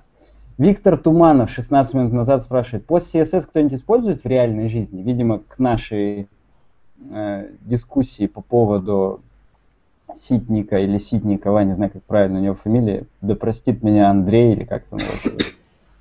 Кто использует в реальной жизни? Я как-то посмотрел на него, подумал, что надо бы начать пользоваться, ну там просто какие-то типа автопрефиксеров, потом я такой, а, я же использую там какой-нибудь грант или галп, и думаю, ну а смысл тогда Не, использовать? ну Я- стоп, Галп же все равно типа автопрефиксеры что-то использует. Ну да, он использует, но это же Ну, я не согласен, так, чтобы... что ты же пост CSS ты для этого не накручиваешь весь этот сборщик, понятно. Нет. Вот и все. Весь ответ. Почему, почему нет? Я А, потому что, да, в принципе, даже не знакомился с этим. Про- Просмотрел сайт вот этого, да, Ситника. Ну, сейчас ну, же там, все ну. так хайпят, всё прям на новом уровне, прям ты даже не представлял, как круто можно сделать. Но я Ну, понял. Я Посмотрю, смотрел, может, пересмотрю. я откровенно смотрел, прям, э, там есть некоторые вещи, но некоторые а, такие просто раздутые, типа, здесь делается так, я такой, типа, ну, везде так делается, почему вы написали эту фичу? Вот, поэтому есть какие-то полезные штуки, но чтобы прям вот а, взять и пересесть на пост CSS, ну, может, какие-то определенные вещи и стоит использовать, например, когда ты сделал на а, там, SAS, потом перекинул все это в CSS, потом пост CSS им обработал и вуаля. Но это такое себе. Ну да. Но я использую из пост CSS один плагин автопрефиксер и вполне себе доволен. Но можно считать, короче, что, что я пост CSS использую. Вот Так стоп, получается. а почему ты именно в пост CSS его встраиваешь, а не как Андрюха в Галп или в веб-пак куда-нибудь? Не, в смысле, как бы, какая разница? Э, Это как бы пост CSS, чем он вызывается, то другое дело. То есть, да, у меня есть, например, Gallop Task на сборку леса, да, он собирает лес, потом собранный CSS файл прогоняет через э, автопрефиксер и выдает дальше обратно CSS. То есть, как бы это, опять же, Gallop это система сборки, а пост CSS, так же как и LS, это препроцессор, как бы. Он берет на Ну да, вход и я отдает. Да, просто автопрефиксер это был еще до того, как пост CSS стал супермодульной структурой, в которой можно теперь свои там Ну, в накрутки. смысле, автопрефиксер работает на сейчас на пост CSS Ну, же. Сейчас, сейчас да, но это, ну ладно, я до сих пор его не считаю прям таким пост CSS. Для меня пост CSS это сейчас дополнительные джаваскриптовые таски, которые CSS парсит, вместо пикселей ставят ремы. Вместо там всех бордер сайзов они их переставляют местами там и так далее. То есть просто берут твой CSS файл, причесывают его как угодно, переставляют, переделывают юниты и, и все медиа запросы из модулей в один блок совмещают и в самый низ убирают. Вот для меня пост CSS вот, вот такие мета-штуки, которые на самом деле практически ни на что не влияют, они просто вот... А, кстати, это интересно, CSS-модули работают через этот э, поиск CSS? Интересно, надо посмотреть. Какие CSS модули? А, так есть очень классная штука для сборки. То есть э, ты можешь э, инклюдить в JS э, CSS-файл, и он тебе отдает специальные классы в переменную JS, которые ты можешь в блок подставлять. Ну, короче, получается что-то типа BEM в конечном итоге, только у тебя э, в исходниках очень красивые типа title там и прочие названия, а не длинные, как в этом, как в BEM. Ну, короче, погуглите CSS модуль, я сейчас вам не объясню, но очень крутая тема. Все просто все такие с каменными лицами. типа, «А, Что? Я просто пытаюсь понять, а первичное что? Ты первично в JSON задаешь конфиг, из которого генерится CSS, или он из CSS генерит JavaScript структуру, к которой ты можешь получать доступ и тоже менять просто Да. через dot. Он сначала, он берет из CSS твоего и генерит на основании этого JS-ку, ну, точнее, этот массив, точнее, объект, да, Да, с ага. ключами значениями. А дальше ты их можешь уже вставлять в своем э, JS, в, в, например, в тот же React, передавать классы. А, да, ну что-то понятно. такое Ну, смотрел, там, по-моему, есть типа скопы, получается. И Ну да, да, да, то- Пишешь как-то красивенько, оно тебе потом все допихивает туда громоздко вот это название, и все. Ну, когда-то давно, два года назад, был SAS to JSON, такая библиотека. Она из SAS тоже генерила через JSON файл конфиг. Ты в JSON файле писал классы, какие тебе надо, он из него распарсивал и в SAS, и в JavaScript. И у тебя и там, и там была одна база, получается, с классами, и ты мог ей манипулировать. Не, ну сейчас эта штука очень круто работает, реально, то есть э, посмотрите, погуглите. CSS-модуль, все запомните, погуглите. Олег спрашивает 6 минут назад, есть ли в САСе какие-то киллер-фичи по сравнению с лесом? Ну, прям вот так, чтобы, зная полностью лес, от него отказаться в пользу САС. Да, Нет. есть. Он А быстрее. Он быстрее. Нет, он не очень быстрее, я бы не сказал, что он быстрее. Ну, ли- либо САС быстрее. Ну, Липсас быстрее конкретно. Ну, давайте по поводу плюсов. Я, правда, просмотр леса новых фич давно уже забросил, а, но вот на работе я лес использую, как бы, а так я использую SAS, именно синтаксис, который сасовый, не который из CSS. А, Вот. ты имеешь в виду indented syntaxis? Да, это- да, да. А что случилось? Ты не можешь заставить людей использовать SAS? А, а зачем заставлять? Скажи. Ну, это из формата исторически сложилось, это невыгодно. То есть нерентабельно переходить на него, если уже используешь его в компании. Надо всех переобучать, это невыгодно. А вот если для себя лично какие плюсы, там более удобная работа с ифами всякими, ичами, э, есть э, списки. То есть любая логика, которую ты хочешь сделать, да, более сложную э, в CSS, ну точнее, в- вот, то там это очень удобно делается. Плюс есть такие плейсхолдеры, можно делать импорты файлов, которые не будут у тебя отдаваться в конечную сборку. То есть если у них слэш подписываешь нету, вначале. Через нижнее его подчеркивание. Да-да-да. такого Нету? Нет, в лесе... А, нет, хотя, может, добавили уже недавно. Но Ну, раньше Просто не в. САСе это было уже три года как. Если там в лесе все еще не добавили, то они, по-моему, похоронили свой проект. Не, на самом деле э, за лесом в течение года что-то смотрел, и они очень активно фишки всякие вставляли. Когда мы начинали им пользоваться, он реально был вообще убогий по сравнению с SAS. То есть сейчас он, конечно, получше. Ну, комьюнити. Короче говоря, для САСа есть Сьюзи. Супер крутая математическая система гридов, которая прям сносит башку. Для САСа есть Foundation. Который, котором да, тоже- шестой. Да, в котором тоже такая же система гридов, которая сносит башку, и в которой можно включить любимый вами всеми Flexbox. Ну, кстати, Bootstrap же еще новый. Я, я хотел добавить... как Bootstrap тоже на САСе теперь. Ну, На вот он в пользу. SAS. Он на SAS. Нет, четвер- четвертый, четвертый Bootstrap перешел на SAS. Третий был на лесе, они потом сделали форк сасовский, а четвертый Bootstrap уже весь на SAS. Потому что они Но- поняли, что с- лес убогий, и как бы пора завязывать с ним, им пользоваться. Лес меньше пиарит. Нету конференций, посвященных по- полностью лесу. Лес это европейская хреновина. В Европе все еще не научились пиарить так, как в Америке. А SAS это прямо true американский препроцессор.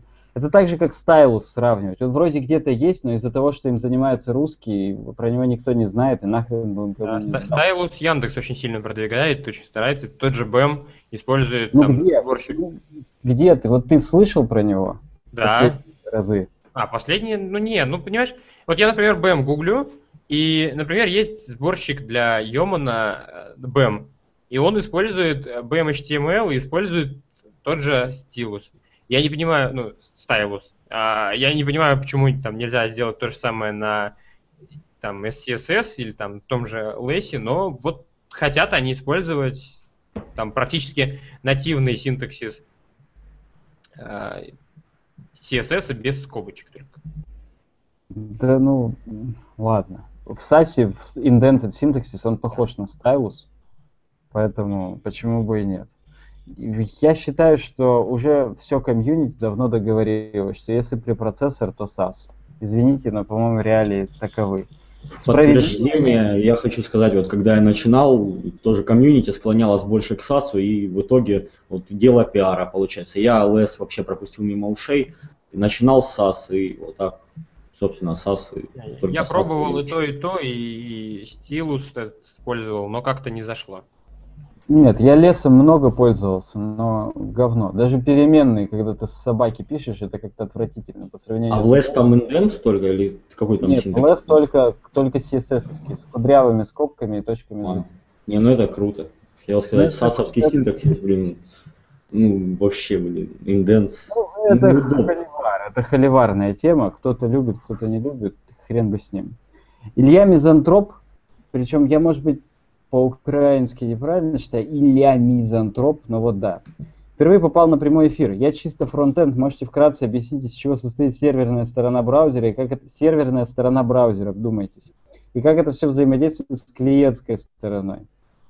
Я немного знаю, но хотел бы услышать о базах данных и других технологиях. Спасибо. В предыдущих разговорах у экрана в первых 12 выпусках, в первых даже 10. Про это про все много было. Круто, что ты впервые попал на прямой эфир, но мы тут уже немного дальше ушли, поэтому да, спасибо, что смотришь, подписывайся, настраивайся на нашу волну и посмотри предыдущие выпуски. Дмитрий, три минуты назад, я думаю, это один из последних вопросов. Во-первых, потому что их больше не задают, во-вторых, потому что уже мы полтора часа в эфире. Э, спрашивает, такой вопрос. Сейчас хочу получить level up и перебраться в большой город, так как перспективы роста и зарплата выше. Собственно, вопрос, как вы готовились к собеседованию в компании, и чего ждать? Блин, мы это обсуждали неделю или две назад.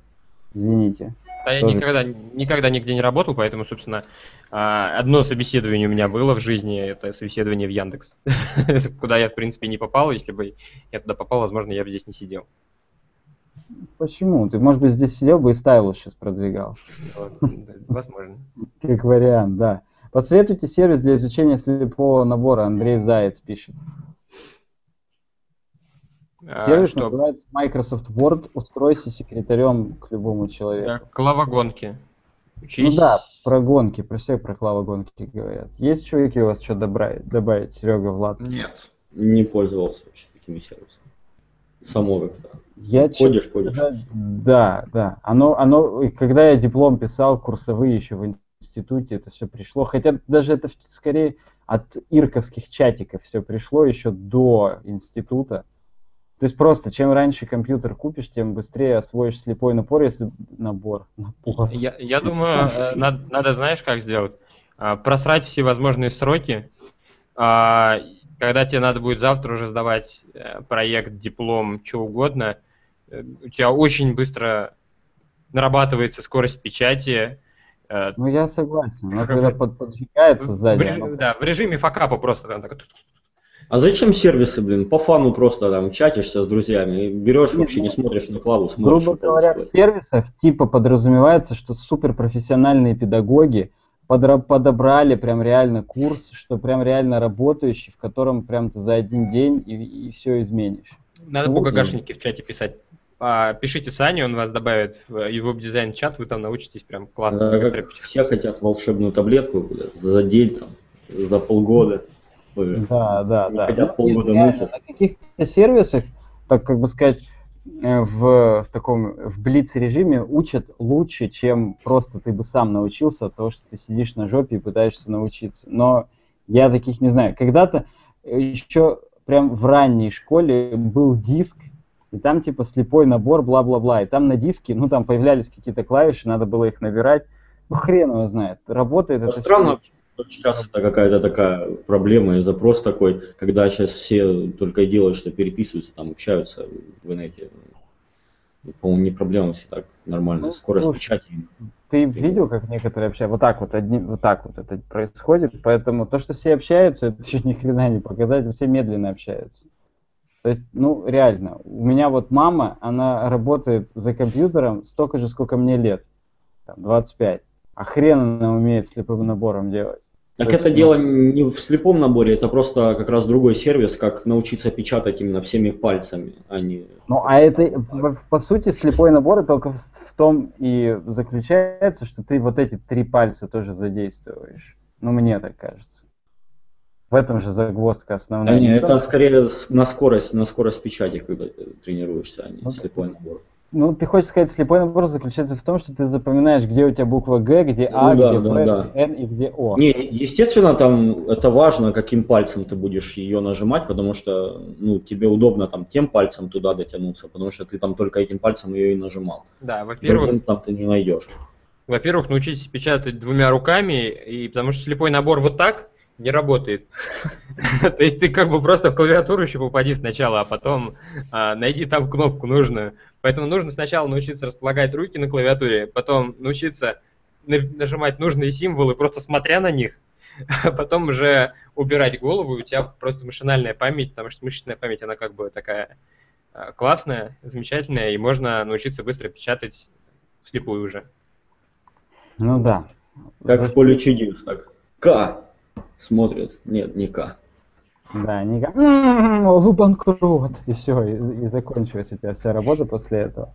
Надо заканчивать наш сегодняшний эпизод, 13 он по счету, несчастливый. Несчастливый он, потому что к нам Роман так и не попал, он причем в, в YouTube в, в комментариях пишет, но на саму трансляцию почему-то не попал. Так Очень вот, жаль. Я согласен, я прям почувствовал эту потерю, но причем он-то в комментариях нам пишет, что стайлус лучше, реально лучше. Лучше пишет капсом. Почему не расшифровывает? Лучше, понял? Да, действительно, лучше. Короче говоря, мы через неделю выйдем в чуть-чуть другом формате, скорее всего, с Никитой Тарасовым, с которым я записываю подкаст, мы тоже выйдем лицом к лицу, о чем-нибудь поговорим, о таком праздничном, легком и воздушном. И тогда же я объявлю, что после Нового года у нас разговоры у экрана будут выходить чуть-чуть в другом режиме, в том смысле, что вопросы будем делить на рубрики. Андрей, кстати, который здесь присутствует в колпаке, он предложил эту идею по рубрикам разбивать вопросы, чтобы и более заранее их писать, чтобы люди конкретно могли подготовиться, более, так скажем, ответить профессионально, что ли. И ну, мы сделаем, причем, рубрику практические вопросы, куда вы можете свои коуд-пены засылать, и мы прям попробуем э, в прямом эфире что-нибудь хоп-хоп тык-мык. Но если не будет получаться, если вообще это будет как-то нудно и не очень, то мы уберем, это все будет меняться туда-сюда, но, но да, попробовать можно, почему бы и нет. Спасибо всем, кто был в комментариях, спасибо моим собеседникам. Андрей, зацени свою хипстерскую футболку мира. В последний вагон спрашивает Денис Зубрицкий. Вот. Там велосипедики такие, типа, говорится о том, что неважно какой он, у него есть два колеса и руль. Вот. Я, кстати, все время, последние три выпуска, ну не только об этом я думал, хотя и об этом в том числе. Я думал, у Сереги рубашка с длинным рукавом или с коротким, и сегодня он случайно спалился, что с коротким. Так что да. А, а у, ме- у меня футболка со, со Звездными войнами сегодня. Тут все стоят в очередь, типа позвоните, Дарт Вейдер передает трубку Боб- Бобби Фету. Но это Как в честь вам? того, что Саня просто посмотрел Звездные войны новые, и теперь он хвастается. Смотрите, я смотрел Звездные войны. Тогда так у меня эта футболка уже два года. Но Ты да, го- готовился два года к этому моменту. да. А Так вы нет, еще никто он не посмотрел? хвастается, что он прошлый там, шестой эпизод там, посмотрел. Посмотрел первый эпизод, второй эпизод. Да, ну, в принципе, четвертый-шестой у меня любимые, так что, да. Ладно, мы тут прощались, надо, надо как-то это так и сделать. Всем спасибо. Там уже в Ютубе тоже прощаются. С наступающим Новым годом, да, вау, супер. Всем Нового года, да? Да, у меня тут, ну, собственно, мы еще через неделю будем, мы еще вам пожелаем счастливого Нового года, и потом подкаст у нас 28 числа тоже новогодний будет, так что Да, всем еще, самое еще главное неоднократно увидимся. да, настроение хорошего, потому что в праздники работать это вообще как бы кошмар. Так что э, сидите в колпаке и работайте. И с бантиками на микрофонах. Я специально готовился к этому э, торжественному моменту, потому что дальше-то меня не будет, и э, как бы такой финальный в этом году а, для меня разговор. У тебя интернет подлагивает, причем больше всех сегодня. Ужасно. Я не знаю, у меня просто жена в доту играет. А, она там на, на миде раскидывает раков. Не, Она к телевизору подключилась и сидит, играет в доту Елочка. Wi-Fi перебиваем там. Понятно, понятно. Ну ладно, давайте, все. Удачного всем дня. Спасибо, что Да. были. Запостите этот выпуск, нам пишут. Запостим обязательно. Пока.